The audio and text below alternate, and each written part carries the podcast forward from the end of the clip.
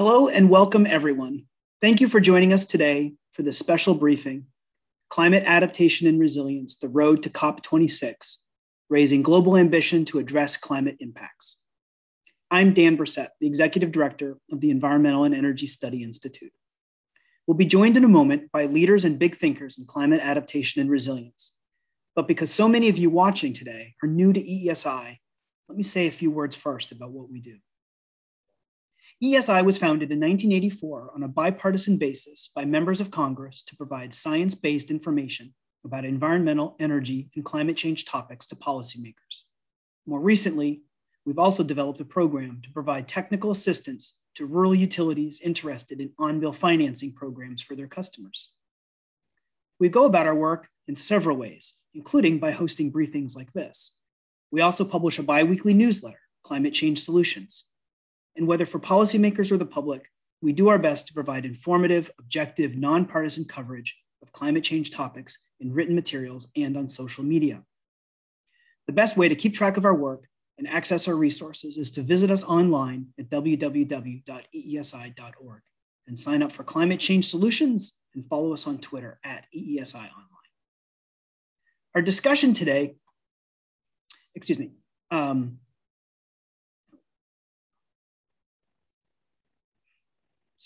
I my I'm I'm reading this so that I wouldn't mess up, and it just disappeared. Um, together are with our co-sponsors the 2021 UN Climate Change Conference, the British Embassy Washington, and the American Society of Adaptation Professionals. Our panelists will help describe the current state of global adaptation and resilience planning, financing, and disaster preparedness.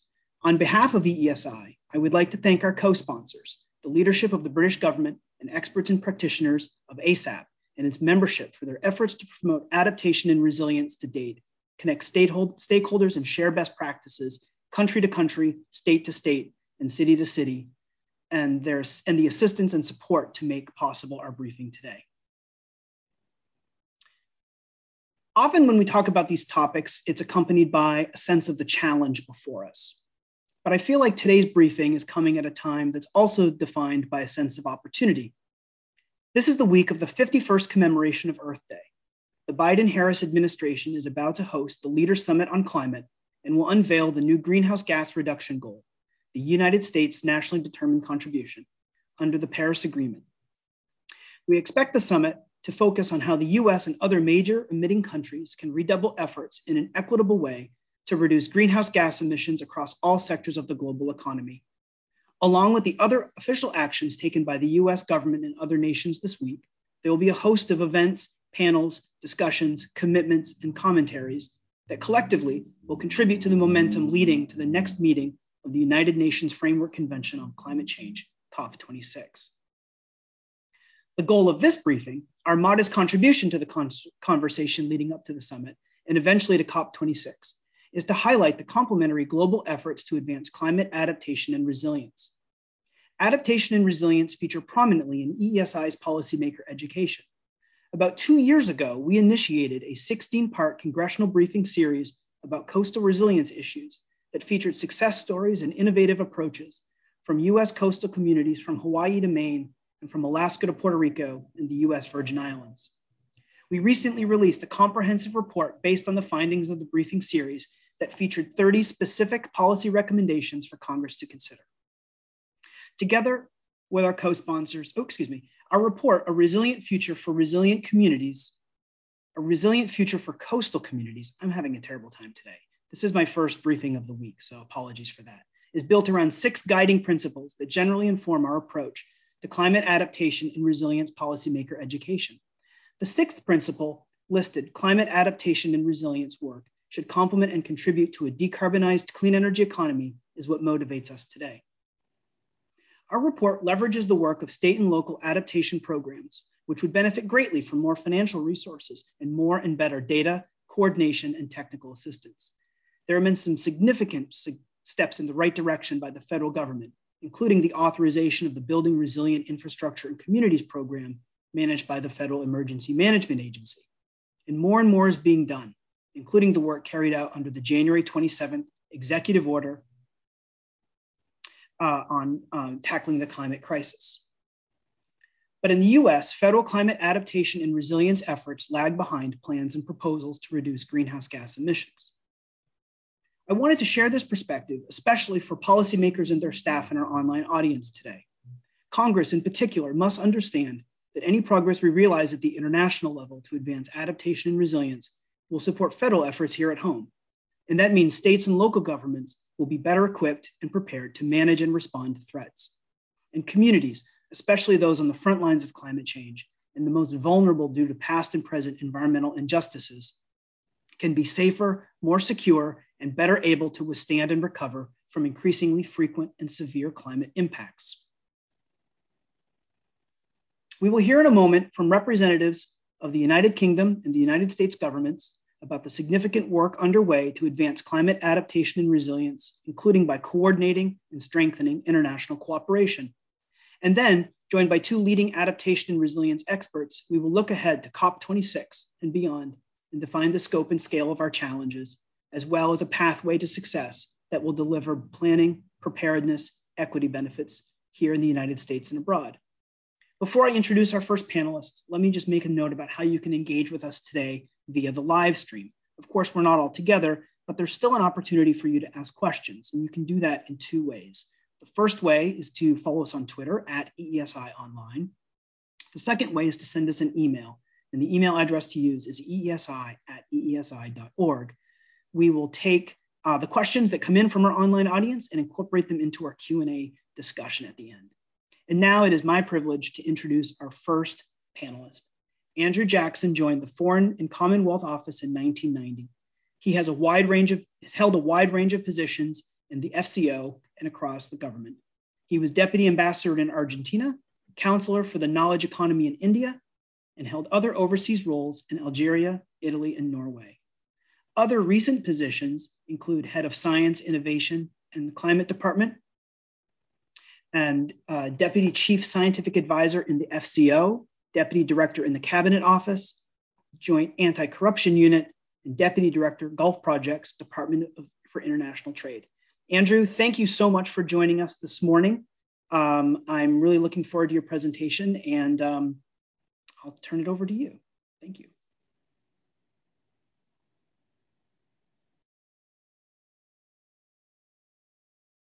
Andrew, I think your video is, there you are. Welcome. Thank you very much for the introduction and for the invitation this morning.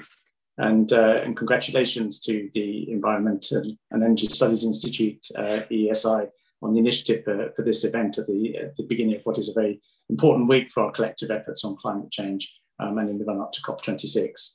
Um, I think we'll all be wishing every success for, for this week's um, Leaders Summit. Um, pleased that you've chosen the theme of uh, adaptation and resilience. It's a key pillar in the UK's uh, approach to hosting COP26 in Glasgow. Um, and in this short presentation this morning, what I'd like to set out is some of the ways that we're um, trying to facilitate engagement on adaptation and resilience um, as a campaign um, in the run up to COP26. Putting that into context in line with the, the Paris Agreement, um, we are prioritizing the three pillars of raising ambition on mitigation as we try and keep temp temperature increases um, to the 1.5 degrees target, um, raising ambition on adaptation, um, which I'll go into in more detail, and raising ambition on finance for both mitigation and adaptation. That includes the, uh, the $100 billion commitment, um, but also ways of mobilizing more private investment. And as well as all of this, it's a high ambition for collaboration um, between countries, um, international organizations, business, civil society, all the things that we need um, in order to build, uh, build success.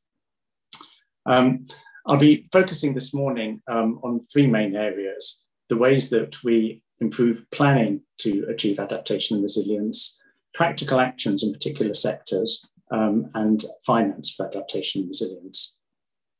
Um, but briefly, uh, just to recall the context, um, I think we, we all know that the impacts of climate change are being felt now and that our response cannot wait. Um, from flooding to forest fires, desertification, already a direct impact on, on millions of lives. And even if we stopped emissions today, the world would still need to deal with significant climate disruption. And, and then, sadly, of course, as the impacts are felt right across the world, it's often the most vulnerable communities that hit the hardest. Um, indeed, um, uh, climate-related disasters estimated to cost the global economy some 520 billion uh, dollars and, and, could push 26 million people into poverty. So as we think about adaptation and resilience, um, I think we, we already have an increasingly good basis to understand the, the challenges. Um, the 2019 Climate Action Summit included a call to action on ad adaptation. Um, at the beginning of this year, 2021, um, the Climate Adaptation Summit hosted in the Netherlands set out an adaptation action agenda. Um, the UK and a number of other countries launched an adaptation action coalition um, that I'll speak about in a moment. Um, and most recently, at the end of March, the UK hosted a climate and develop, development ministerial meeting um, focused um, on the, the, countries most vulnerable to the impacts of climate change. There's also then um, a growing awareness of the opportunity from uh, investment in, in successful adaptation and resilience, um, with the net benefits from investment um, far outweighing the costs. Um, for example, it's been, it's been calculated that strengthening early warning systems as part of disaster risk responses has a cost benefit ratio of 9 to 1. Or the Global Commission on Adaptation um, um, assessed that investing 1.8 trillion in climate adaptation over a decade in areas like disaster preparedness, water, agriculture could result in benefits as much as 7.1 trillion. So what we're trying to achieve um, in the, the UK's uh, as the incoming COP presidency um, is to ensure that adaptation resilience is right up there on a level with mitigation and the other actions that we're promoting. So how we're, we're approaching this, there, we're working with a lot of different organisations um, uh, globally that are, that are contributing to this agenda. Um, and I think it's fair to say that even beyond the direct work we're doing, there's fantastic work being done more widely in these areas. Um, and these are the things that we're trying to galvanise and bring together. Um, but at the start, one very important area is the things that we can do to improve adaptation planning. Um, this can be the national adaptation plans or national adaptation communications under the UNFCCC. And these are critical ways for countries really to integrate and mainstream climate risk uh, in their planning. So we want to work with countries um, to help bring forward um, ambitious plans and communications um, and where these already exist um, to work together on ways to implement them. And in this, um, it's a model where, where we're encouraging inclusive approaches um, so it's the national level of planning and the subnational level of planning. Um, finding ways to get down to the, the most effective locally led adaptation. Um, the UK and others are supporting principles put together by the International Institute for Environment and Development, the principles for locally led adaptation to show how transformations can be achieved. Um, and in doing it in this inclusive way, also taking taking into account the position of women, girls, young people, indigenous populations, those were often directly affected by the impacts um, uh, of climate change and also often with um, uh, knowledge and experience that can really help us to catalyze effective change. In this space as well, um, promoting the um, uh, leadership of uh, least developed countries, including, for example, the Least Developed Countries Initiative for Effective Adaptation and Resilience, known as LIFE AR, um, which is consistent with the LDC's 2050 vision um, and aims to set out a long-term vision for planning and delivering a climate resilient future. So this is one part of the planning piece. The second part is very specifically um, improving the focus on disaster preparedness and, and responses. Um, and this is an area where we know um, from looking at the impact of uh, natural disasters in recent years where there, there has been progress in areas like Bangladesh um, significantly reducing deaths from the, the cyclones affecting that country, um, where we can really learn and really make a difference. So one part of our work here is working with the platform of the, the Risk Informed Early Action Partnership, or REAP, um, um, which has set a goal to make a billion people safer from climate risk and disasters by 2025 through expanded early action on financing, improved early warning systems, and better capacity um, to act on risks once they're identified. And that also means bringing together um, members of the development, humanitarian, climate and environment community, private and public and local community actors, these kind of inclusive platforms um, to improve uh, disaster risk um, planning and responses. The UK has already contributed to the work of, uh, of REAP and, and we're encouraging um, other countries to do so, um, building on its good practice. Um, in, in this space as well, um, organizations such as uh, INSEAD Alliance, a public-private partnership supporting developing country businesses, helping improve climate risk assessments that inform decisions um, uh, in terms of preparedness as well. So this is the second part of planning very specifically to ensure that we can deliver improvements um, in disaster risk responses. The next part of the approach is around practical actions. And I mentioned the, um, the Adaptation Action Coalition created earlier this year, um, initially launched by the UK in partnership with Egypt, Bangladesh, Malawi, the Netherlands, and St. Lucia, um, and now a number of other countries joining, which we're very keen to encourage. And this is a state level uh, initiative um, to focus on um, building a high level of ambition and understanding of practical real world actions and implementation um, to deliver adaptation resilience.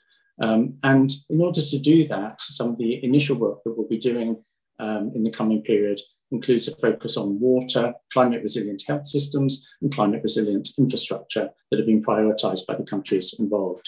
Um, so why water, for example, is this one of the most in-demand sectors for, uh, for developing countries in national climate planning, coping with the pressures of floods, droughts, increasing water scarcity. Um, and the sort of tools that, uh, that are being considered are um, a water tracker, for example, um, that helps helps mainstream risk management in the water areas across relevant government ministries, be they environment, finance, um, uh, economic, specialised water ministries, getting this really joined up approach um, to ensure the right investments um, are, are, put in place and de-risked. Um, why health? The impacts on global health, everything from uh, air quality to um, food and water insecurity, increasing infectious diseases, um, health impacts of extreme weather events, um, risks of reduced access to public health services. Um, again, a very significant area that we want to explore in more detail.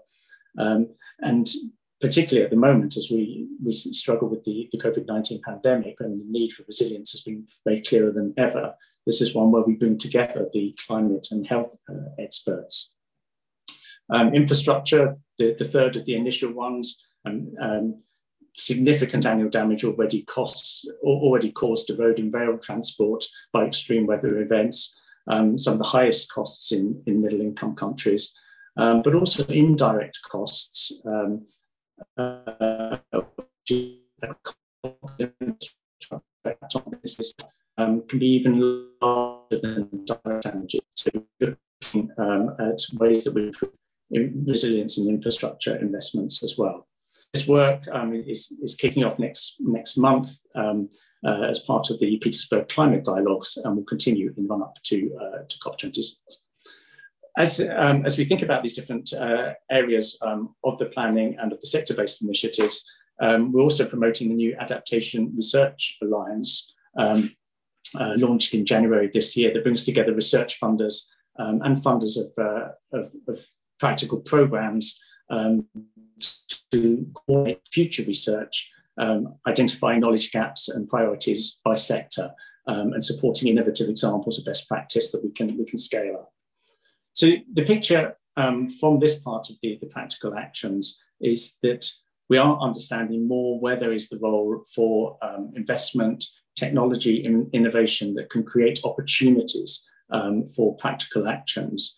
And the complement to the um, uh, Adaptation Action Coalition is um, the Race to Resilience um, that has been put to, that has been launched as a global campaign um, it actually sits along the, the Race to Zero uh, um, put together by the UN High Level Climate Champions. That's also then aiming to bring together initiatives from non state actors to build the resilience of 4 billion people um, in communities vulnerable to climate risks by 2030. And this is already collecting a wide range of proposals and initiatives from private companies, other um, non state institutions um, to drive forward uh, opportunities here. Um, I mentioned as well um, the, the importance of agriculture um, here. The UK's um, campaign model um, for COP26 also includes a specific nature campaign. Um, and here the the cross-cutting nature of adaptation and resilience, we're seeking to support the, the just rural transition initiative that was launched at the Climate Action Summit in 2019. Um, again, promoting improvements in policy action, innovation, um, and investment, um, building more on the transition to sustainable uh, agriculture. So this gives a, a range of uh, an, illustration of the range of the ways that um, we are prioritizing and, and, understanding sectors where adaptation and resilience can make a can, can be achieved.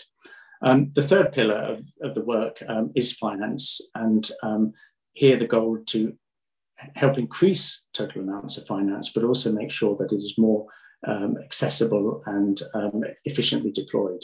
So working with, with donors, multilateral development banks, investors, um, to encourage these uh, flows of climate finance. I said at the start, this includes the commitment to raise um, uh, 100 billion uh, a, a, year for international climate finance. Um, the UK has already doubled our national contribution on climate finance um, to 11.6 billion pounds over the coming years, and we're encouraging others to, to follow suit.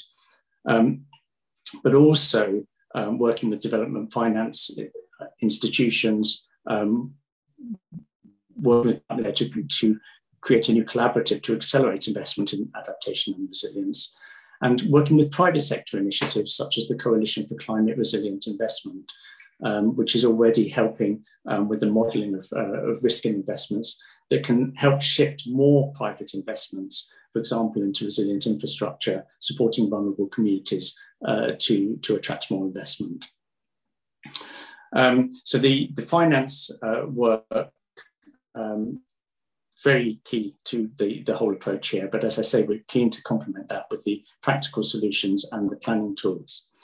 And I mentioned that um, in amongst the recent initiatives, the, the UK hosted a climate and development ministerial meeting, um, bringing together a range of countries um, and multilateral institutions focused on hearing directly from the countries most vulnerable to, to climate change.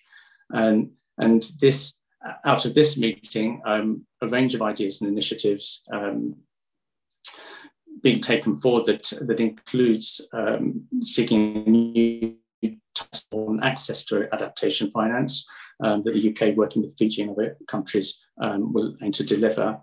And then also a, a, recognition that there's some climate impacts that, um, that no amount of uh, adaptation will suffice to deliver. And this is the, uh, the issue of loss and damage, which, um, which can be a challenging one in the negotiating context.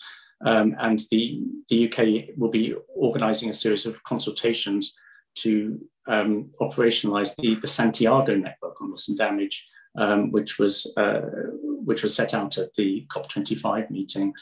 And again, looking at what are the practical solutions um, in these areas that we can put together.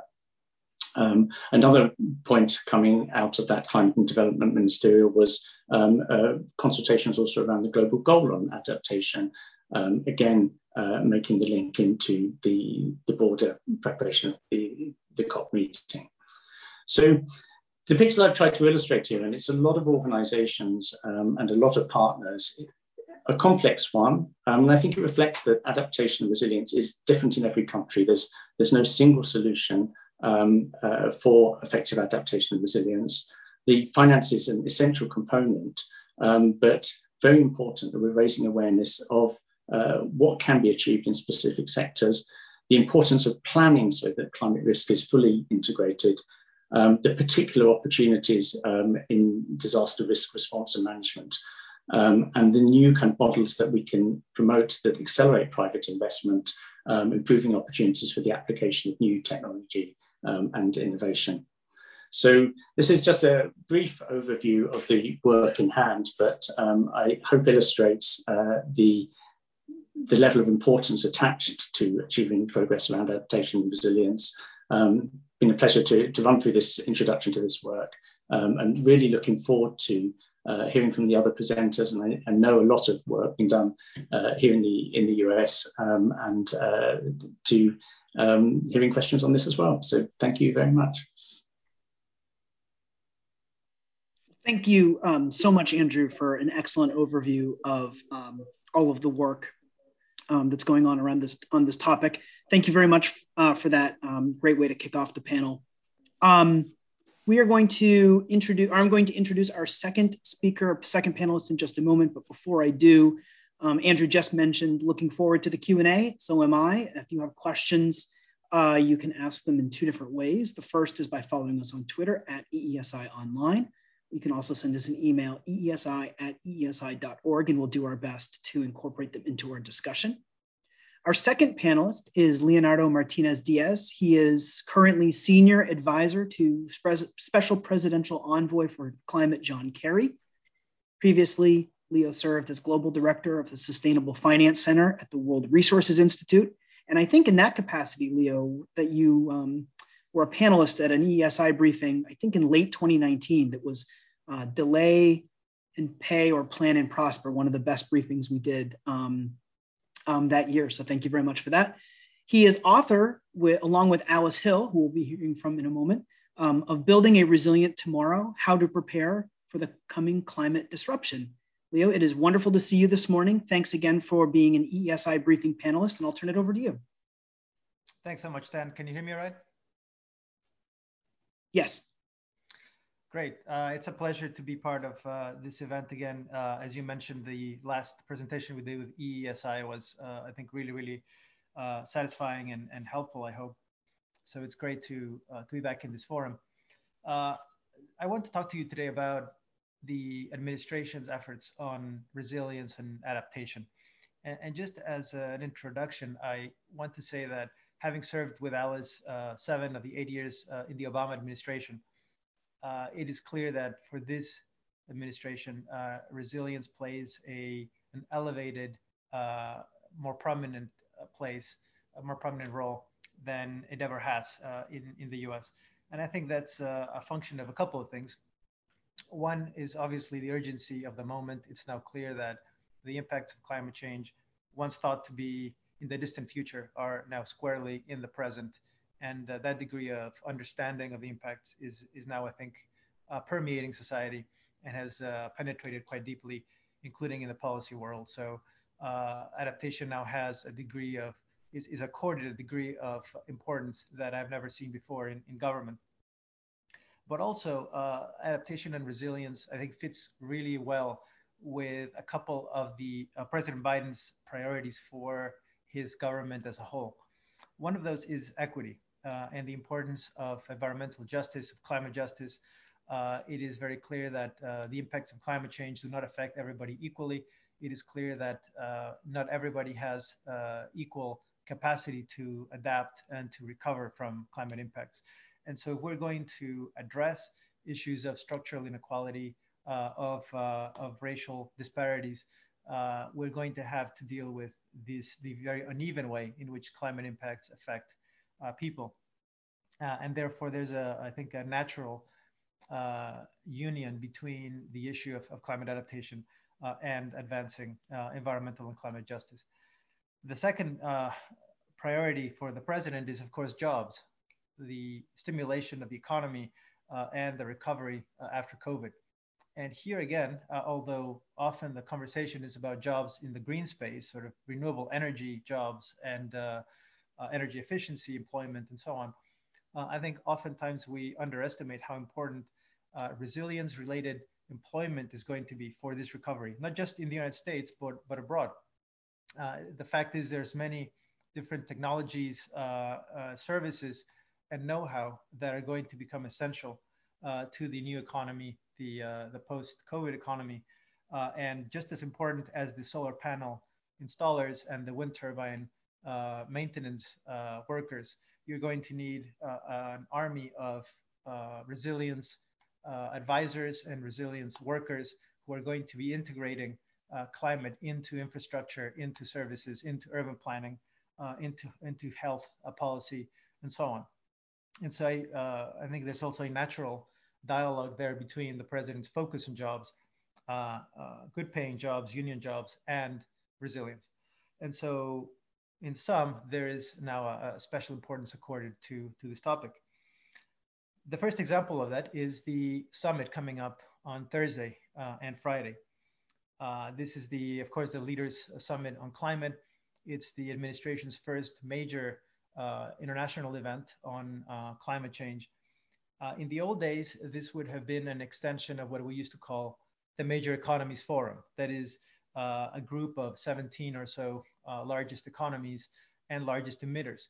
And the conversation would have been dominated, as it was in that forum in years past, uh, on, uh, on mitigation. It would have been focused very much on reducing emissions uh, and uh, on the NDC elements that were all about um, controlling the emissions of carbon and greenhouse gas emissions. And so this time around, it's going to be different. From the beginning, it was clear that this wasn't just going to be about emissions. Uh, it wasn't just going to be about the largest 17 or 20 economies. Uh, it was also going to be about uh, the impacts, about resilience and adaptation.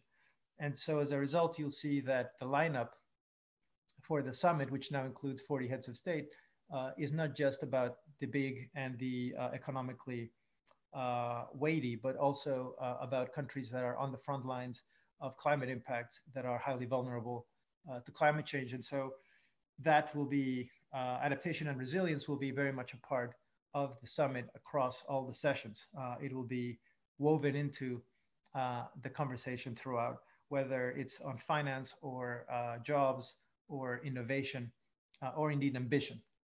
Um, and in addition, there will be a ministerial level uh, session as part of the summit, which will focus exclusively on resilience and adaptation.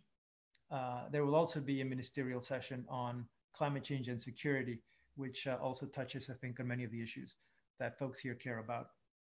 So the summit will, I think, be the first example of how uh, we are now a, in, a, in, a, different age where mitigation and adaptation uh, are now seen as really uh, co-equal parts uh, of the solution let me also turn to the larger policy frame that the president has put in place. Uh, it involves really an all of government effort to advance uh, climate uh, solutions. Uh, and so, as you saw from the executive order uh, issued uh, back in January 27, adaptation and resilience are very much part of all the homework that the agencies in the federal government have been assigned by the White House.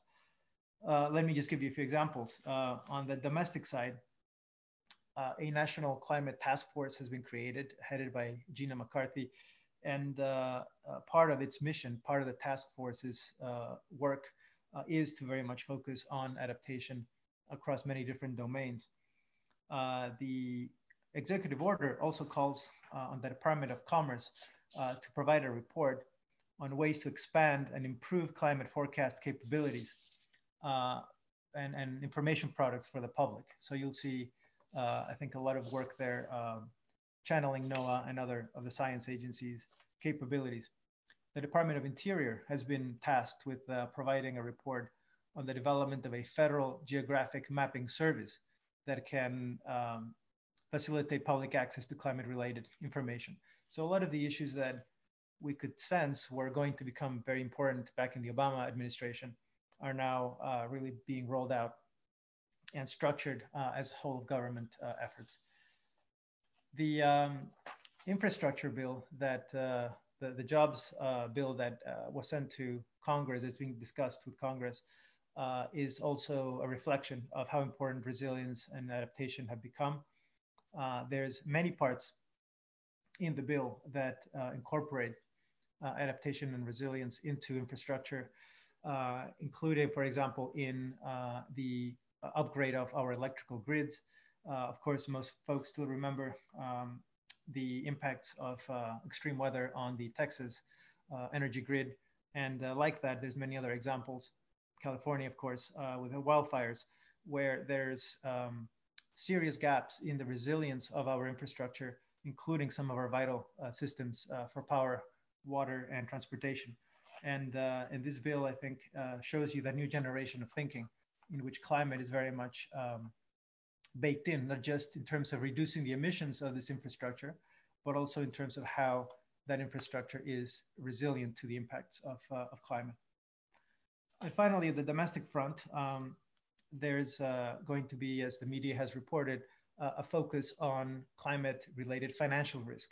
Uh, there's now, I think, a very wide appreciation that um, climate change, both the physical impacts of climate change as well as the transition to a zero net zero economy itself, present challenges to companies, to companies' business models, to companies' bottom lines, uh, and to financial institutions that may be heavily invested in either assets that are vulnerable to climate impacts or in assets that are carbon heavy and therefore could become so-called stranded assets uh, in the future in the future once we uh, move the economy moves away from uh, high carbon solutions. Uh, and so there's a real need to look at those risks uh, and to manage them effectively to measure them because they are often not measured at all in the system. And to figure out how do we ensure that the transition is um, is smooth that financial institutions are able to uh, continue to function effectively, even in the presence of these risks. Uh, and so I think you'll see more action coming on that front. Um, let me turn to the international side uh, briefly. Uh, we are, are, I think, very focused on adaptation here at home, and uh, and that's uh, certainly a big change from from the past.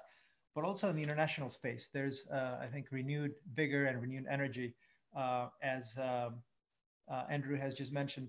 And I think um, let me let me talk about a couple of, of elements here.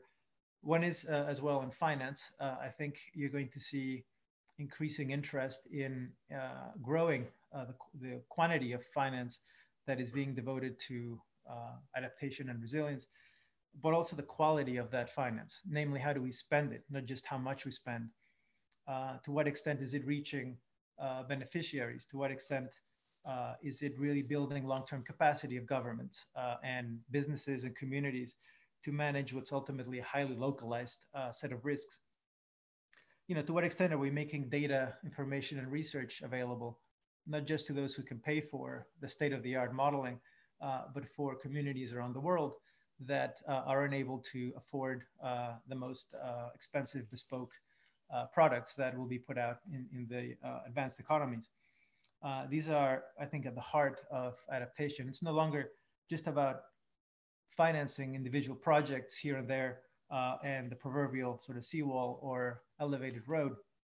It's about how do we get communities to better understand the risks that they face uh, and to better make their own choices uh, that allow them to become more resilient uh, and more uh, adaptive to climate. And that is, I think, requires a slightly different set of tools. Um, we'll be working, uh, we'll be uh, releasing very shortly, as per the executive order, a so-called climate finance plan.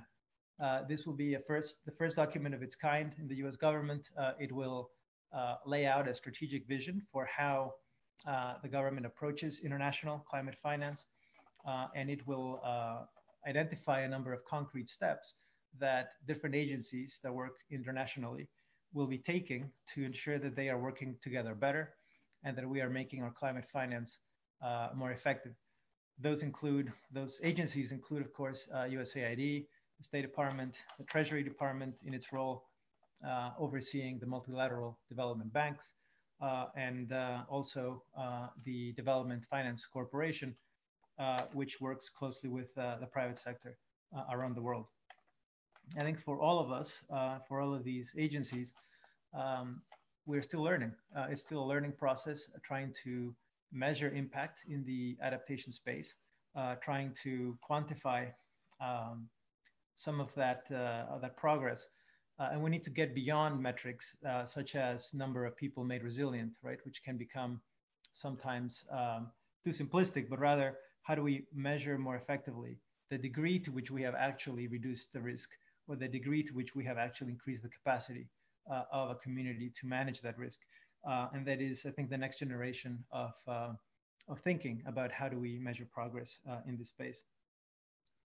Uh, the G7 uh, coming up this summer is going to be a crucial moment. as you know, the UK presidency has, thank you to, to all of you from the UK government who have been part of this, have put a very strong emphasis on adaptation and resilience in the G7. Uh, I think it's the right uh, decision, and I think it's going to help catalyze action uh, in both quality and quantity uh, of climate finance. Um, and finally, I think it's worth talking about standards for how we do things, including infrastructure. I think um, it's interesting to see across the system a number of different standards are emerging or initiatives are emerging for how do we incorporate climate into infrastructure. So you have, for example, uh, India, the India-led uh, climate uh, disaster resilient infrastructure uh, initiative. You have the Climate Coalition for um, resilient infrastructure. You have the Blue Dot Network. You have the G20 Principles for High Quality Infrastructure. A whole series of different approaches to try with all of them with the same goal, which is uh, to ensure that when we build uh, major pieces of infrastructure uh, that are going to be around for uh, decades, that they are uh, systematically designed and adapted and constructed to uh, withstand um, future impacts of climate change, even if we don't understand precisely how the climate is going to evolve. there are certain features that can be put into infrastructure, as uh, Alice and I speak about in, in the book uh, that you mentioned, Dan, um, that can be put in place now, and which can then allow you to adapt uh, as the situation evolves uh, through time. And that's something we see now internationally uh, as part of all of these initiatives, um, which is really uh, quite important. finally, let me close by, by stressing the importance of investing not just in the ex post finance, that is to say, uh, the money that is there to help people and communities rebuild and recover uh, after the impacts of extreme weather, uh, but also to invest heavily in the ex ante, uh, that is to help communities and businesses prepare for those impacts before they actually happen. I think, in, as I've argued with some colleagues in my previous uh, uh, previous life, there is perhaps too much emphasis right now on the ex post there's a lot of money going to cleanup uh, and not enough going to preparedness. Uh, and that is, I think, a, um, a, disequilibrium that we need to address, especially given that, as, uh, uh as we just mentioned, uh, the investments in ex ante preparedness are often much, much more cost effective than cleaning up after. And so um, that is, uh, I think, an, an, important principle we'll, we'll continue to follow. Um, let me just close by saying that um, uh, mitigation and adaptation are no longer in competition with each other. It's clear that they need to be uh, at the table together. And in fact, uh, we need to find ways to ensure that solutions work uh, on both at the same time. Uh, and that is, I think, also part of the next generation of thinking. Let me hand it over to you then. Thank you, Leo, um, for that um, wonderful presentation and overview. Um, obviously, an extremely busy time in Washington and around the world on these issues. Um, and um, means a lot uh, to EESI to have you and our other panelists join us during such a busy time to um, bring all this information to our audience. So thank you so much. Um, our third speaker um, is Alice Hill. Uh, Alice is the David M. Rubenstein Senior Fellow for Energy and the Environment at the Council on Foreign Relations, where her work focuses on the risks, consequences, and responses associated with climate change. Alice previously served as special assistant to President Obama and senior director for resilience policy on the National Security Council staff, where she led the developments of national policy to build resilience to catastrophic risks, including climate change and biological threats. Her new book, The Fight for Climate After COVID 19, will be published in August 2021. And of course, I've already mentioned the book she's working on with Leo. Alice, thank you so much for joining us this morning. I will turn it over to you. I'm really looking forward to your presentation. Well, thank you so much for having me. Re- really a pleasure to be able to join you here today. And I want to thank uh, Dan for your leadership and the British Embassy for their leadership. It's wonderful to hear from you, Andrew, and Leo, uh, my partner in book writing, and certainly my partner in fighting for resilience in the Obama administration. And clearly, he is continuing to lead that fight in the Biden administration. So, really a delight to be here with you this morning. And since this is a congressional briefing, I think I'll frame my remarks in terms of what Congress can be thinking of with regard to this challenge of adaptation. It's been hinted at in the remarks that adaptation has been like the poor cousin of mitigation, the or the cousin that's sent to the kids' table during Thanksgiving or mitigation negotiations, climate negotiations. And as been has been said, that clearly needs to change. You in the midst of a pandemic last year, 2020 was tied for the hottest year ever. And if you look at the impacts across the globe, uh, there's no question that climate change has definitively arrived. We had zombie fires in the Arctic. We have, saw temperatures reach over 100 degrees Fahrenheit in the Arctic. In the aptly named Death Valley, we saw temperatures, the, probably the highest temperature ever recorded, 130 degrees. We got a new word, gigafire because so many acres burned. In the West, we had to term a fire that burned more than a million acres. And of course, we had those 30 known named storms along our Atlantic coast, which forced us to turn, meteorologists to turn to the Greek alphabet. And as we're having this session right now, there is a super cyclone headed towards the Philippines, the earliest uh, in the season ever recorded with wind speeds of over 190 degree miles per hour. And of course, last year, the Philippines was hit by a cyclone with a wind speed of 195 miles per hour, the highest ever recorded. So we can't wait anymore. We're already seeing very heavy damages across the globe. Munich Re, the large reinsurer, has estimated that it was 210 billion last year. Of that, 95 billion was in the US. So to the extent we think we are exceptional, we will not be exceptional in terms of avoiding losses from climate change. So as we head towards the COP, uh, one essential element that the COP and the Paris Agreement already recognized is that the best way to start adjusting to a different future is to plan. And one of the reasons why planning is so essential is because the risk that climate change brings is so unfamiliar. We have built all of our systems, transportation, communication, health, housing, based on an assumption that the past will resemble the future. And that the past can safely guide our choices as to how and where we build. But that's no longer true.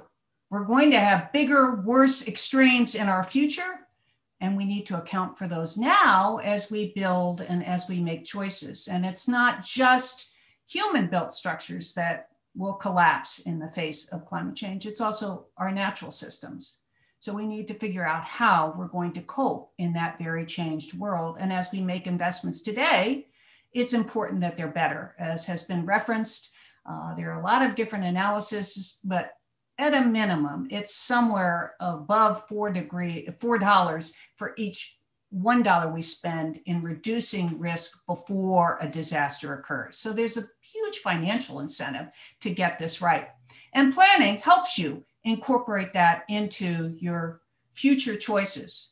One area where the United States is lagging is we do not have a national plan. That's one area where Congress could help with leadership, or the Biden administration could also choose to put forward a national plan.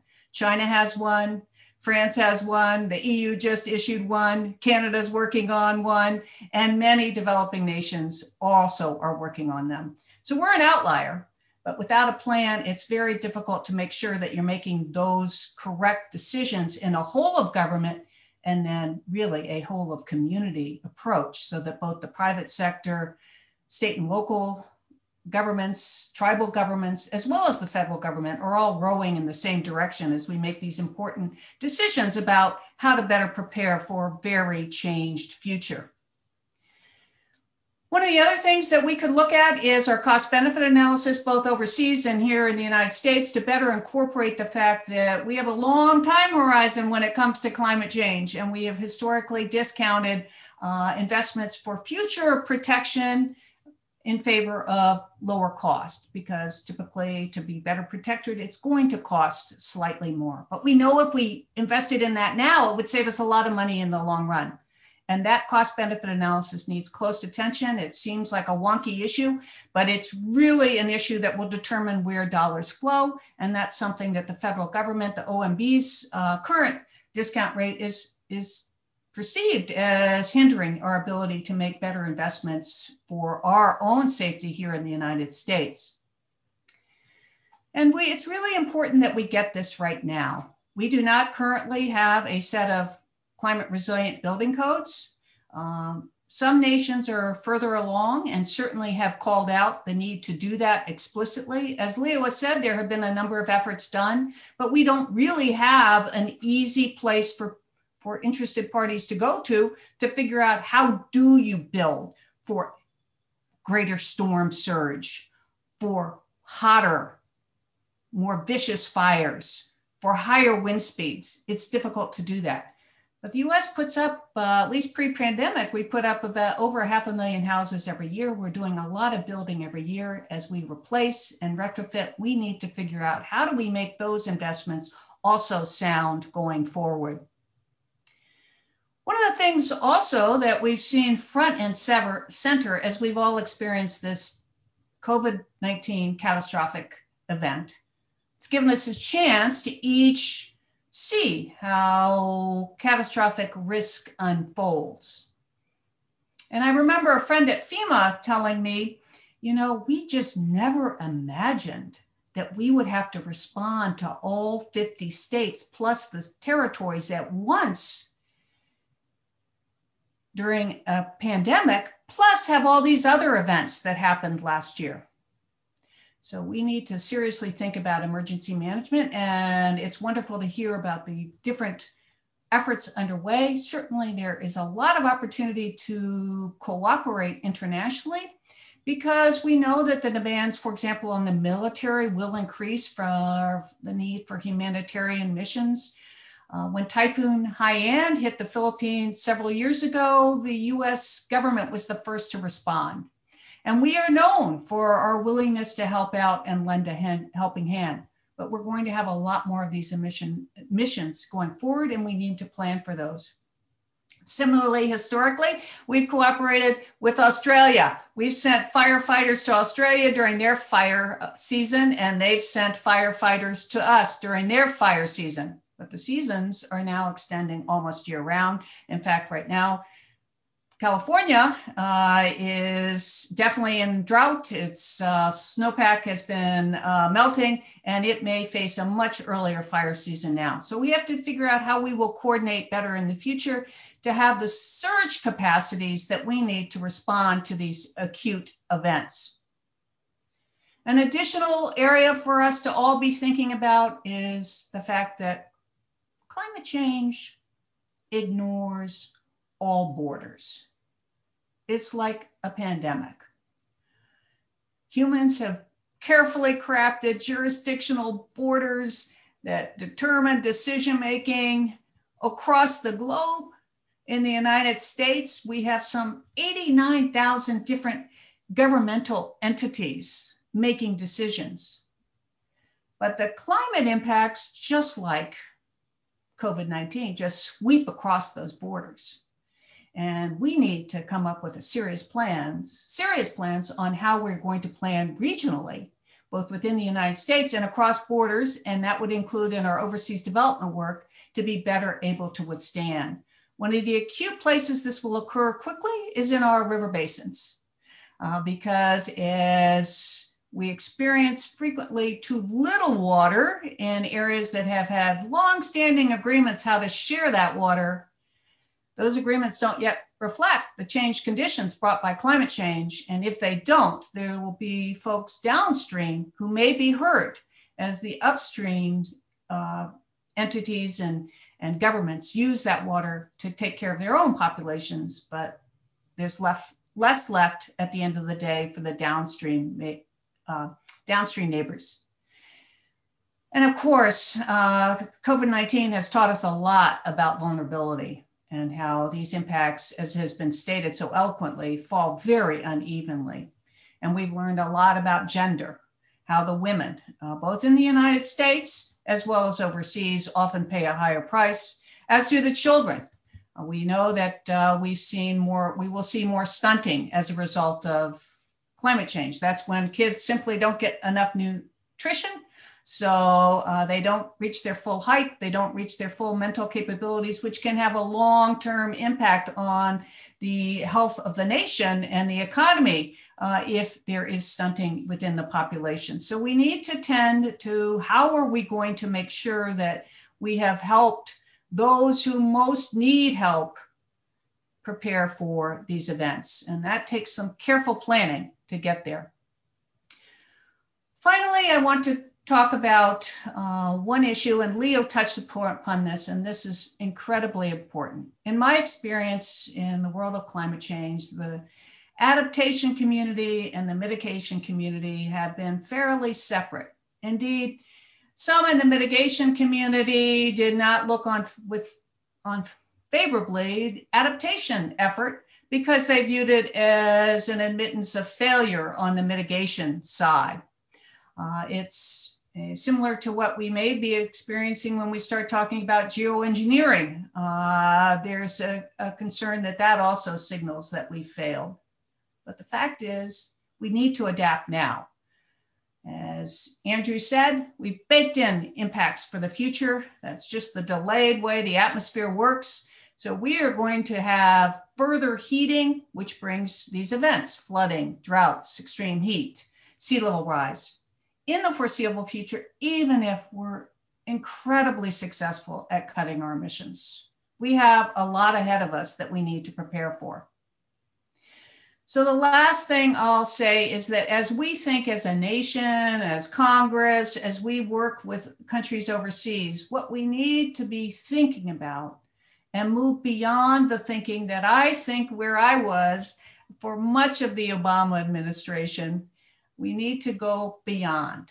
In the Obama administration, we focused a lot on how can we make particular infrastructure assets, a dam, a bridge, a road, climate resilient. And that Biden administration has echoed that in its infrastructure plan. But that's not all of it. We have to think about how do we gain resilience through these investments, meaning that we actually end up with a community with people more resilient. Making an asset sturdier may not get us there. And we have to understand that that requires us to look at land use issues and other issues to really determine whether at the end of the day we will be more resilient as a result of that res- investment. And that is an important change in our thinking that we have to get to. How do we achieve resilience through these investments rather than simply making sure that the investments, that hard structure itself, is resilient? Because at the end of the day, it may not be resilient to the kinds of impacts we will see. Could be that the seas rise too much and we need to make choices that are different in the face of those risks. So I want to applaud uh, this session, uh, everyone's interest in these matters, and particularly the Biden administration for putting this front and center, the need to do both, that we have to improve, and for their expressed ambition in trying to make sure that we have a safer outcome for all of us, including in the United States. So I look forward to the questions. Thank you so much for having me. Uh, it was our pleasure, Alice. Thank you so much. Um, I like the framing of the beyond. Um, if you missed it for this is for our audience, if you missed any of Alice's presentation, if you'd also like to go back and revisit what Andrew said, what Leo said, I just wanted to mention a quick reminder that all of this will be archived online at www.eesi.org We'll also provide written notes as well or summary notes. Um, and there's still time to ask questions. Um, we will do that after our final speaker, who will join us in just a moment. If you have a question, follow us on Twitter at EESI Online. You can send us an email, eesi at eesi.org. And now it is my privilege to introduce Rachel Jacobson. Rachel is Deputy Director of the American Society of Adaptation Professionals. Rachel leads the development, implementation, and continuous improvement of ASAP's program. She connects adaptation people and ideas by overseeing the ASAP Connects program advances effective adaptation practice through the Adaptation Careers Program, supports adaptation leadership development, and field-wide capacity building through the ASAP SERVES program. Internally, Rachel also leads ASAP's monitoring and evaluation efforts and ensures that new activities align with member values and ASAP priorities. Um, should also just very briefly mention when I talked about the resilience report the EESI issued last week, um, Rachel was a part of that effort, uh, as well as Beth Gibbons at ASAP. Just wanted to quickly plug that once more and to say thank you for all your help making that report a reality. Rachel, I'll turn it over to you. Take it away. Thanks so much, Dan. Um, thank you to EESI and to the UK Foreign Commonwealth and Development Office for inviting me to speak today. I'm going to share my screen because um, I'm a visual learner and I'm sure that there are others out there as well who are. So we can have the benefit of a few visuals as I speak.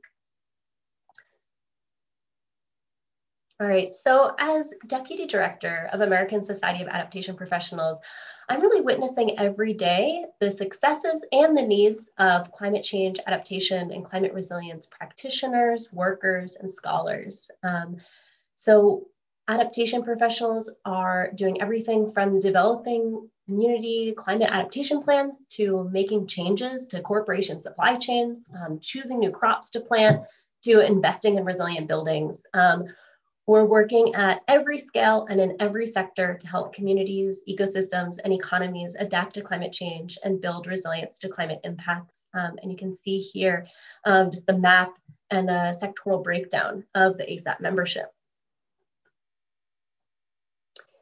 Um, as adaptation professionals, uh, we're keeping the needs and desires of individuals and communities who are on the front lines of climate change first, always. And so I think it's really important for you all to see and hear what that means to us. And our, uh, my fellow panelists have alluded to this um, in their remarks as well. People and communities on the front lines of climate change are those that are experiencing the consequences of climate change first and worse. Um, and they include people who are both highly exposed to climate risks because of the places they live and have fewer resources, capacity, safety nets, or political power to respond to those risks because of widespread discrimination. Um, and they include Black people, Indigenous peoples, people of color, people with low incomes, um, as well as many other individuals and communities, such as immigrants, people at risk of displacement, people with disabilities. Um, and at ASAP, it is our responsibility to ensure that our members have the enabling environment to do their work well. Um, and while the breadth of work that's required to adapt to climate change is vast, I think that there are three themes that really summarize the changes that need to happen in the federal policy space to create this enabling environment for adaptation work. And those three themes are funding to implement known actions and strategies, reforms of existing policies to avoid maladaptation, and then transforming looking ahead to envision problems and solutions that we haven't yet experienced and rising to the challenge to meet them.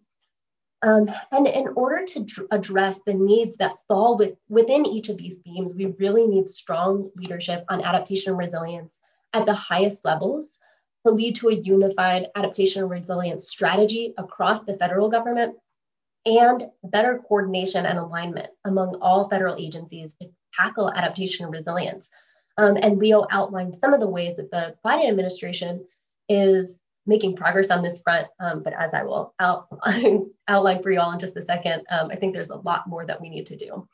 So in the next few minutes, I'm going to share some examples and principles related to each of these three themes, focusing on the work that we need to do here at home in the US. And I really appreciated, Alice, what you said about the US not being exceptional when it comes to the way that we experience climate impacts. Um, so I hope that this will paint a picture of the type of changes that we need across the board to meet the challenge of adaptation and resilience, both domestically and internationally as well. So first, let's talk about funding. So I'm sure it is no uh, surprise that the most cited need of adaptation professionals is more funding to implement this work on the ground. Um, and there are a lot of strategies and a growing body of technical assistance to help communities use public private and blended finance to obtain capital for local adaptation plans and projects.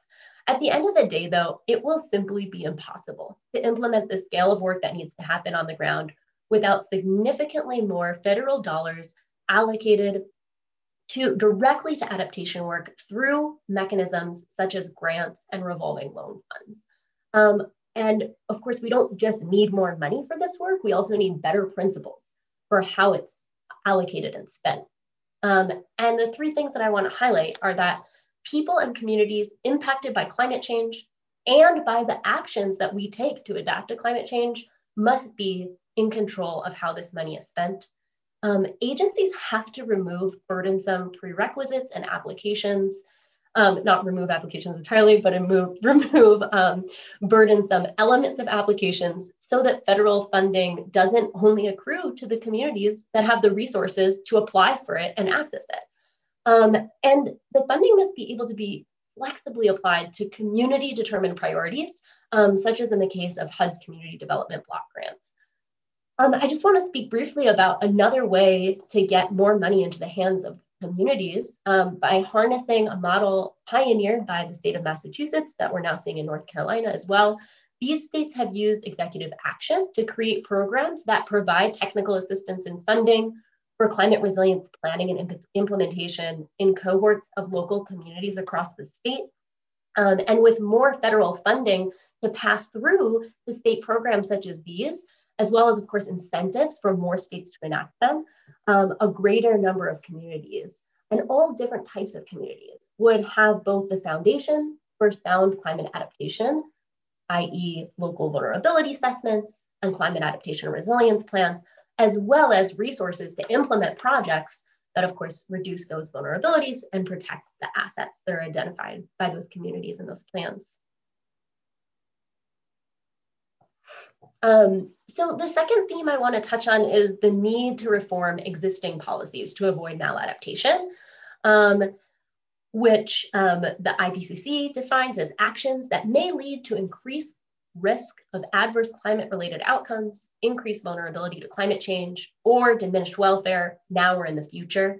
Um, things like failing to anticipate expected climate change or trading long term vulnerability for short term benefits. Now, there are a lot of existing laws and policies that can and should be leveraged to meet adaptation and resilience needs. And this is where the Biden administration has really put most of its focus thus far is leveraging those. Um, things like our existing federal environmental laws, um, incentives for conservation, um, and our robust climate monitoring, research, and assessment programs. These are all crucial tools, existing tools for incentivizing and enabling adaptation and resilience. But there are many existing laws and policies that promote maladaptation. Um, and they do this by, for example, not incorporating forward looking climate information or by inequitably allocating risks and benefits. Um, so, for example, engineers and planners throughout the US use NOAA's Atlas 14 statistical data for infrastructure design. But Atlas 14 doesn't have rainfall data that integrates future climate projections. So you have the lifespan of a bridge of 50 to 75 years. Um, design requirements using Atlas 14 have to be able to take into account both today's rainfall and anticipated future rainfall. Um, and then, you know, Alice talked about uh, cost benefit analyses. We have to consider where risks and benefits are accruing due to federal policies. And for federal programs that use benefit cost analysis that's tied, for example, to property values, that means that adaptation and adaptation projects in places with lower property values get passed over or devalued when often those are the places that need those projects the most. And finally, we have to acknowledge that climate impacts are transitioning us to a new reality, one without precedent. And my fellow pa- panelists illustrated this well um, and so we, if we merely use existing federal programs to protect existing assets against the dangers of the past, that will obviously not be enough. Um, we need a distinct set of policies designed explicitly to address current and future climate impacts.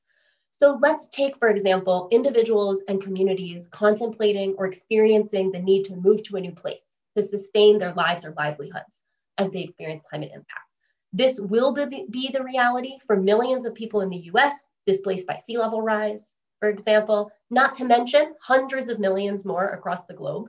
Um, and it's already the reality for communities like Newtok, Alaska, which has been waiting over 30 years to relocate, and individuals like Olga McKissick in Louisville, Kentucky, who waited over 10 years for a buyout of her home that had been repeatedly flooded.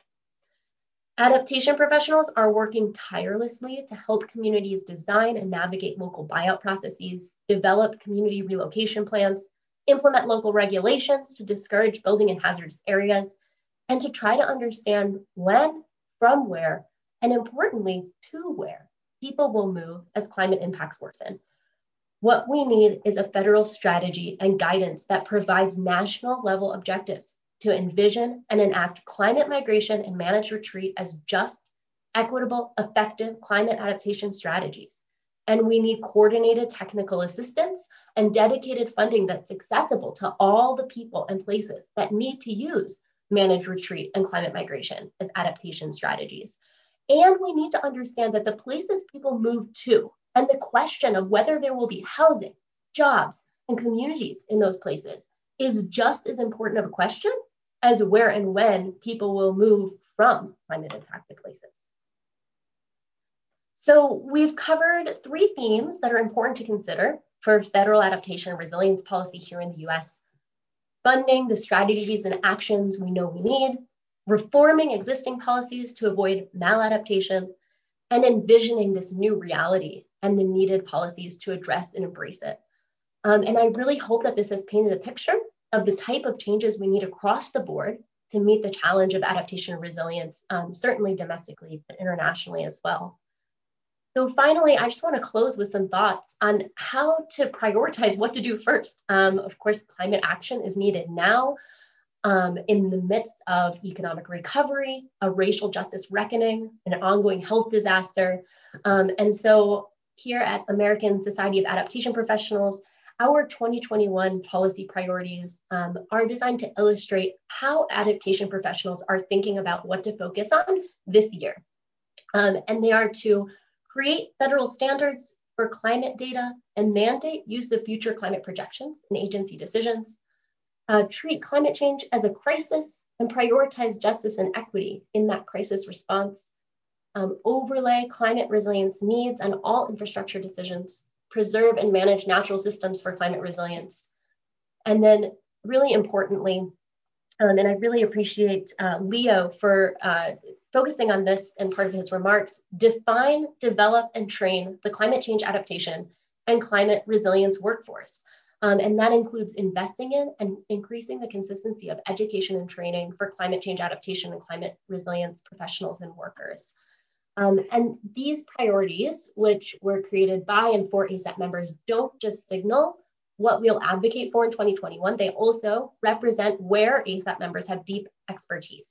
Um, and there's obviously a whole lot of work to be done, um, and our members are ready to partner with decision makers at all skills of governance to provide adaptation insight and ultimately to raise the ambition and most importantly, the impact of our collective work. Um, so thank you very much. Look forward to the questions.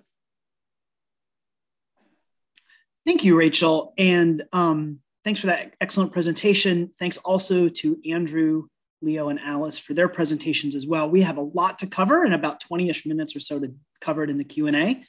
Um, so I will invite um, the panelists to um, turn their audio and video on, or at least video. I guess we can mute and unmute as we go. Um, we have a few uh, topics I want to get to, and also um, we're having some questions come in from the audience as well. So thank you for sending those in. Um, Andrew, I would like to um, turn to you first, and then we'll go through the order of the presentations. Um, all of you touched on one way or the other issues around equity and justice and how we advance climate adaptation and resilience. I would like to use um, the first part of our Q&A to expound a little bit on that to explore how that can be done, if there are examples, um, whether it's in the United States or in the United Kingdom or from elsewhere, if there are approaches that you think could provide sort of the maximum benefits in the near term when it comes to um, equity and justice as we um, make our communities uh, more, adapt- more adaptable and more resilient. Andrew? Um, thank you. I, I think um, the, the points I made in the work, and I'll focus on the international, um, is that everything that we're doing is about building inclusive approaches. So prioritizing and driving the action for those who are most vulnerable to climate change. Um, as mentioned in the presentations, might be women, girls, young people, um, indigenous people, disabled, all, all groups who can be um, marginalized or exposed. So the, this is why one element um, of our approach has been um, endorsing the principles for locally led adaptation um, and you know encouraging others uh, to do the same. So we, we think that that, um, that that is certainly a part of it. Um, and perhaps another example is the particularly working with some of the least developed countries, those countries to be owning the initiatives that we're promoting, and, th- and that was a distinctive feature of the, the Life AR, um, the least developed countries initiative for effective adaptation and resilience that I mentioned. So just very briefly, I think those, those two, the, the inclusion um, and particularly when it comes to developing countries, the development country-led uh, model. Thank you. Thank you for that. Um, Leo, how can we ensure that we're advancing adaptation and resilience in an equitable and just way from your perspective? Uh, just a couple of ideas that um, we included, Alice and I included in our book uh, on this. It's a chapter specifically on the issue of equity uh, and inequality in the face of climate change. Um, just a, a, couple of thoughts here. One is we should not forget the importance of strengthening the existing social safety nets. Uh, as we argue in the book, uh, it's clear that when climate disasters strike, um, one of the most essential uh, first uh, lines of defense uh, is your traditional social safety nets, your ability to rely on those for continued employment uh, in, in the aftermath of such a disaster. Uh, the ability to move, relocate uh, was essential, for example, in the aftermath of Katrina, um, thanks to a number of uh, safety nets that allowed people uh, the, the resources necessary uh, to, to relocate in the immediate aftermath was, was really important. and so an investment in our social safety nets broadly will also help our resilience uh, in specific localities. So that's uh, really crucial. The second thing has to do with um, the relationship between business and government. Uh, I think there's a lot of corporations now around the world that are uh, getting very smart about resilience and adaptation. Uh, they're investing heavily in uh, climate resilient facilities and climate resilient factories and climate resilient transportation networks. The problem is that if the public infrastructure around you fails, if your workers can't get to work, if your suppliers can't deliver you the goods, if you can't get your products out to market because uh, public infrastructure has failed around you, it doesn't matter how much you invest in your own private uh, infrastructure. And so what we need is a um, set of efforts between local governments and the businesses in which uh, they are embedded, uh, the businesses that are embedded in that community uh, to figure out how to work together to ensure that they have mutual resilience to climate, not just um, kind of private resilience, which ultimately depends on public. Uh, and finally, uh, the distribution of adaptation resources is really crucial. Uh, I remember we remember talking to planner in New York City who said, "Look, if you wanted me to deploy adaptation resources focused exclusively on reducing losses financial losses, I would put all my money in Southern Manhattan because that's where the assets are. That's where the wealth is. But if you did that, of course, it would have terrible impacts on uh, equity. And so what we need is a different approach. It, it can't just be about uh, avoiding the losses, the economic losses. It has to be uh, about ensuring that uh, you're protecting a broader uh, set of people. And that means changing the lens we use when making these financial decisions. It means having different voices at the table when these allocations are made. Thank you. Uh, Alice, um, I'd love to hear a little more from you on sort of what's working and what perhaps we could double down on to advance equity and justice in these efforts. Sure. I think that uh, many important uh, topics have been uh, spoken to, but I think to hone in on disasters and how they impact communities, Uh, across the world and including in the United States, we need to improve early warning. Uh, and it needs to be based on forecasting. The further out we can get that forecasting, the Biden administration has indicated they want to move that, so it's longer term forecasting, allows people to prepare in advance before disaster strikes. If you couple that early warning, more robust early warning systems with some kind of parametric or disaster insurance or social, stronger social net, you'll have a lot better outcomes. Uh, and one of the growing tools used in development, often with donor dollars, so people have to give the money for this to happen, is parametric insurance. And that is insurance that uh, has a trigger. So, for example, if there's a storm warning, it's based on a forecast. We get the forecast strong. If there's a storm warning, the community is given an infusion of cash through their phones, through other ways. In the developing world, that means that the goat doesn't have to be sold. The girl isn't pulled out of school. The children aren't pulled out of school. And steps can be taken to protect the home, the livelihood, and really ensure that there's a better outcome. So we've already seen many of these programs develop across the globe. Uh, and similarly in the United States, we have uh, many, many Americans who don't have even $400 to evacuate. They don't have the cash available.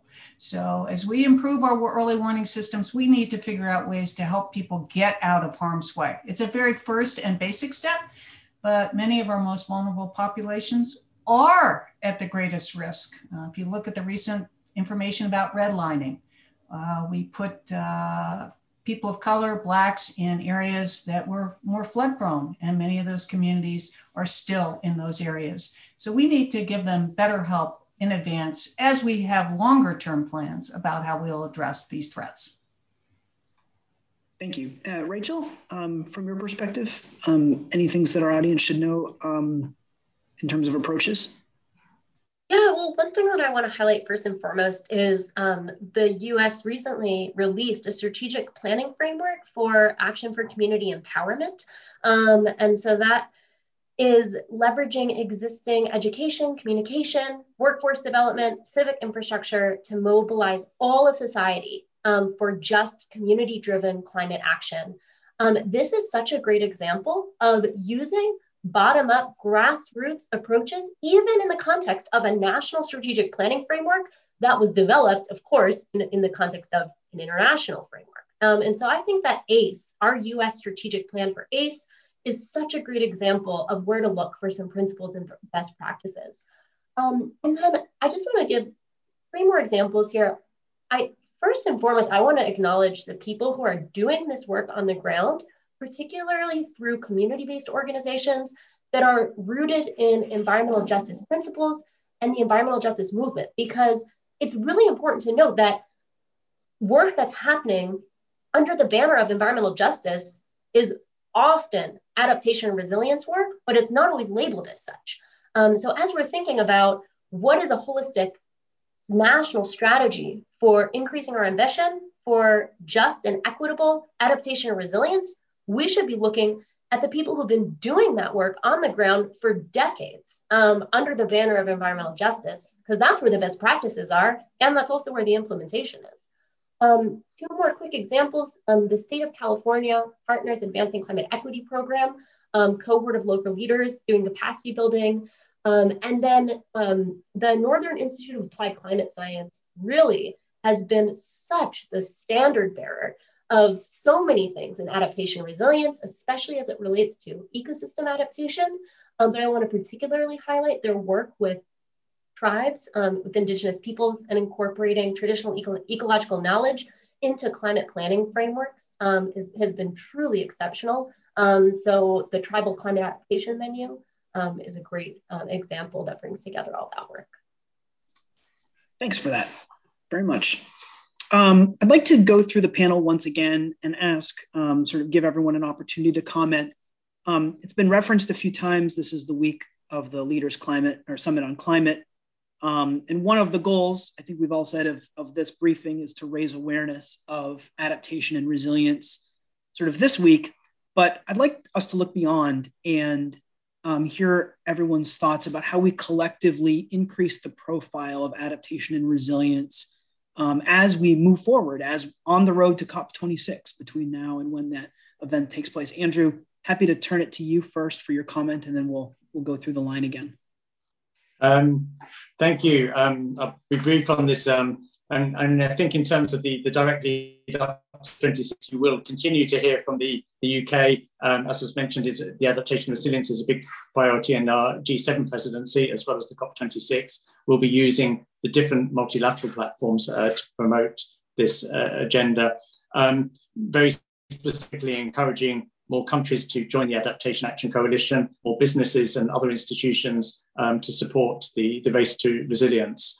Um, uh, and then I think more generally, there are so many very powerful examples that we've heard some in the US today, um, but right around the world of countries who are um, implementing new uh, approaches to adaptation and resilience, application of new technologies. It actually makes it quite an exciting space to be working in. And I think the more that we can be telling that story um, and, um, and, engaging people in it, uh, the better to really, really raise this awareness. Thank you. Thank you. Uh, Leo? I think coming from the summit, the key is to ensure that it's not a point in time uh, that it's not just uh, a one-off, but rather a destination on the journey to something bigger. And so we're hoping the uh, the summit will raise the elevate the uh, the importance of these issues. Will hopefully encourage uh, governments, including of course our own, to make some important announcements and commitments.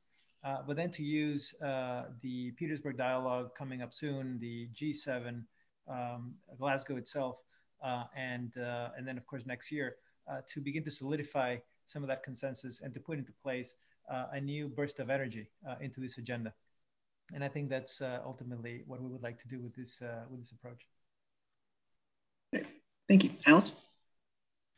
Well, because I tend to think in terms of what the federal government can do. Um, I think the Biden administration could, first of all, uh, has been, as I've said, create a plan, create a strategy. And that would drive better decision making across the federal government in terms of incorporating climate risk. That is solely within the power of the Biden administration to do that. In anticipation of that, I would recommend that they set out to educate their workforce. I think Rachel has uh, put her finger on a very difficult problem. Most decision makers across the federal government don't have any formal training in climate change they don't understand what's going to happen. And that's not just the federal government, that's across the board. So we need to make sure that those who are drafting the plans that Biden has already called for, much less an expanded plan and strategy, have the necessary knowledge. And uh, we've got to make sure that we have a level playing field because right now you could have someone who's very sophisticated and then someone who's questioning, which I've seen, why do I even need to care about this now? We need to answer those questions before we can really get to the kind level of understanding and drive to make sure that we have adaptation both planning for internationally as well as domestically. And Rachel? Well, of course, couldn't have asked for a better segue. And of course, we have Alice as one of our esteemed ASAP members. Um, and that's what we do here. You know, we um, build the capacity of adaptation professionals. And adaptation professionals are the people integrating um, considerations of future climate information into their day-to-day work, and that can and should be everyone across the federal government. Um, I think really what we need, in, as not as a result of, but I mean, you know, in conjunction with this summit, we need an integrated conversation about mitigation and adaptation. And I think that all of the panelists here have made that point in one way or another. So let me just end with that. I mean, we have time running out before irreversible feedback loops set in. It'll take all of our collective efforts not to just avoid dangerous overshoot through mitigation, but adapt to the impacts that are locked in and adapt to the unknown scale of impacts that will result from whatever trajectory our mitigation efforts put us on. That's the message. And until we have that message blaring loud and clear from the administration and everywhere else, then we will have missed the mark. Um, but I think we can do it. And I'll just close with a really brief personal story when the election happened in 2020, it was this weird time for me where all of a sudden I needed to start checking the news for climate stories. That had not been the case for four years. So I started checking the news for climate stories, and then I stopped checking the news because no climate stories were about adaptation and resilience. So when we talk about raising the ambition, I'm just from my little corner of the world, I want to be checking the news and seeing that integrated conversation represented in those climate stories. And as I just said, I, I really think we can get there. And I'm, I'm excited about that. Well, that, uh, Rachel, thank you for that. And it's a great sentiment. And I'm afraid we may have to end on it, or I'm not afraid we'll have to end on it. I'm afraid we'll have to end. And that is a good place to end. That's probably a nicer way to put that. Um, I we are at 12:30, which is the end of our panel, um, and so I would just like to say thank you once again to Andrew, to Leo, to Alice, and to Rachel for your remarkably. Um, speaking of integration, how much perfectly could you integrate four presentations um, across two different continents? Um, thank you so much for bringing your expertise and perspectives to our audience today.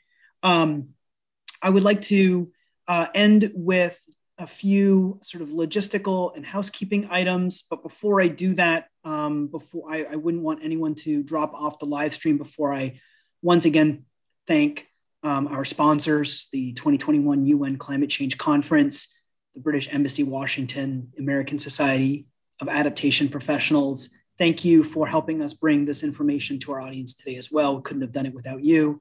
Um, also want to take a quick moment to acknowledge my new friend, Amy Spall, for helping us pull all of this together.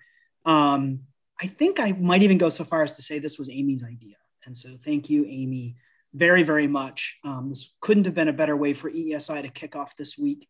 Um, and um, this is um, uh, an incredibly interesting, but also an incredibly important topic. So thank you very much for that. Um, I would also like to thank everyone um, on Team EESI for all of their contributions uh, for pulling this off. I'd like to thank Dan O'Brien, Sydney O'Shaughnessy, Amber Todoroff, Anna McGinn, Omri Laporte, and a special shout out to our five fabulous interns, Celine, Hamza, Jocelyn, Kimmy, and Rachel, for all of their work, live streaming, collecting questions, all of that. Thank you so much. This slide is a survey link. Um, we would really appreciate if you have a moment or two to fill out our survey. It helps us um, reorient our programming to make sure that we're responsive to the needs of policymakers and others in our audience. We read every bit of feedback you provide. And so if you if you fill out the survey, if you take the two minutes, you can be assured that um, we will take a look at it for sure and do our best to incorporate your suggestions for improvement. Thank you very much in advance for doing that. Um, this is the beginning of a busy week. It's a big, uh, we've had a, a, very busy first few months of the hundred and of the new Congress and the new administration, um, I would like to plug two upcoming briefings. One is tomorrow at noon, Rethinking Reduce, Reuse, and Recycle Policies and Programs to Address Waste. That is going to be a really interesting session. I hope if you haven't already had an opportunity to RSVP, you can do that by visiting us online at www.eesi.org. Um, and next Friday is the fourth installment of Congressional Climate Camp. Um, during Alice's presentation, she mentioned building codes. We love building codes too. And actually, we will be featuring building energy codes in particular during that climate camp session, which is all about mitigation and adaptation win wins, or as I like to call them, double whammies things we can do in the near term that advance uh, climate mitigation and at the same time advance climate adaptation. So, very, very much um, along the lines of what we've heard from our panelists today about what policymakers need to be paying attention to. Um, that is next Friday, April 30th at 2 p.m., and all of our times are listed in Eastern. Um, thank you so much once again for joining us today. I hope everyone has a great Earth Day and a great rest of your Monday. Um, we will go ahead and end it there. Um, thank you again to Andrew, Leo, Alice, and Rachel. And I hope you have a great day. Thank you.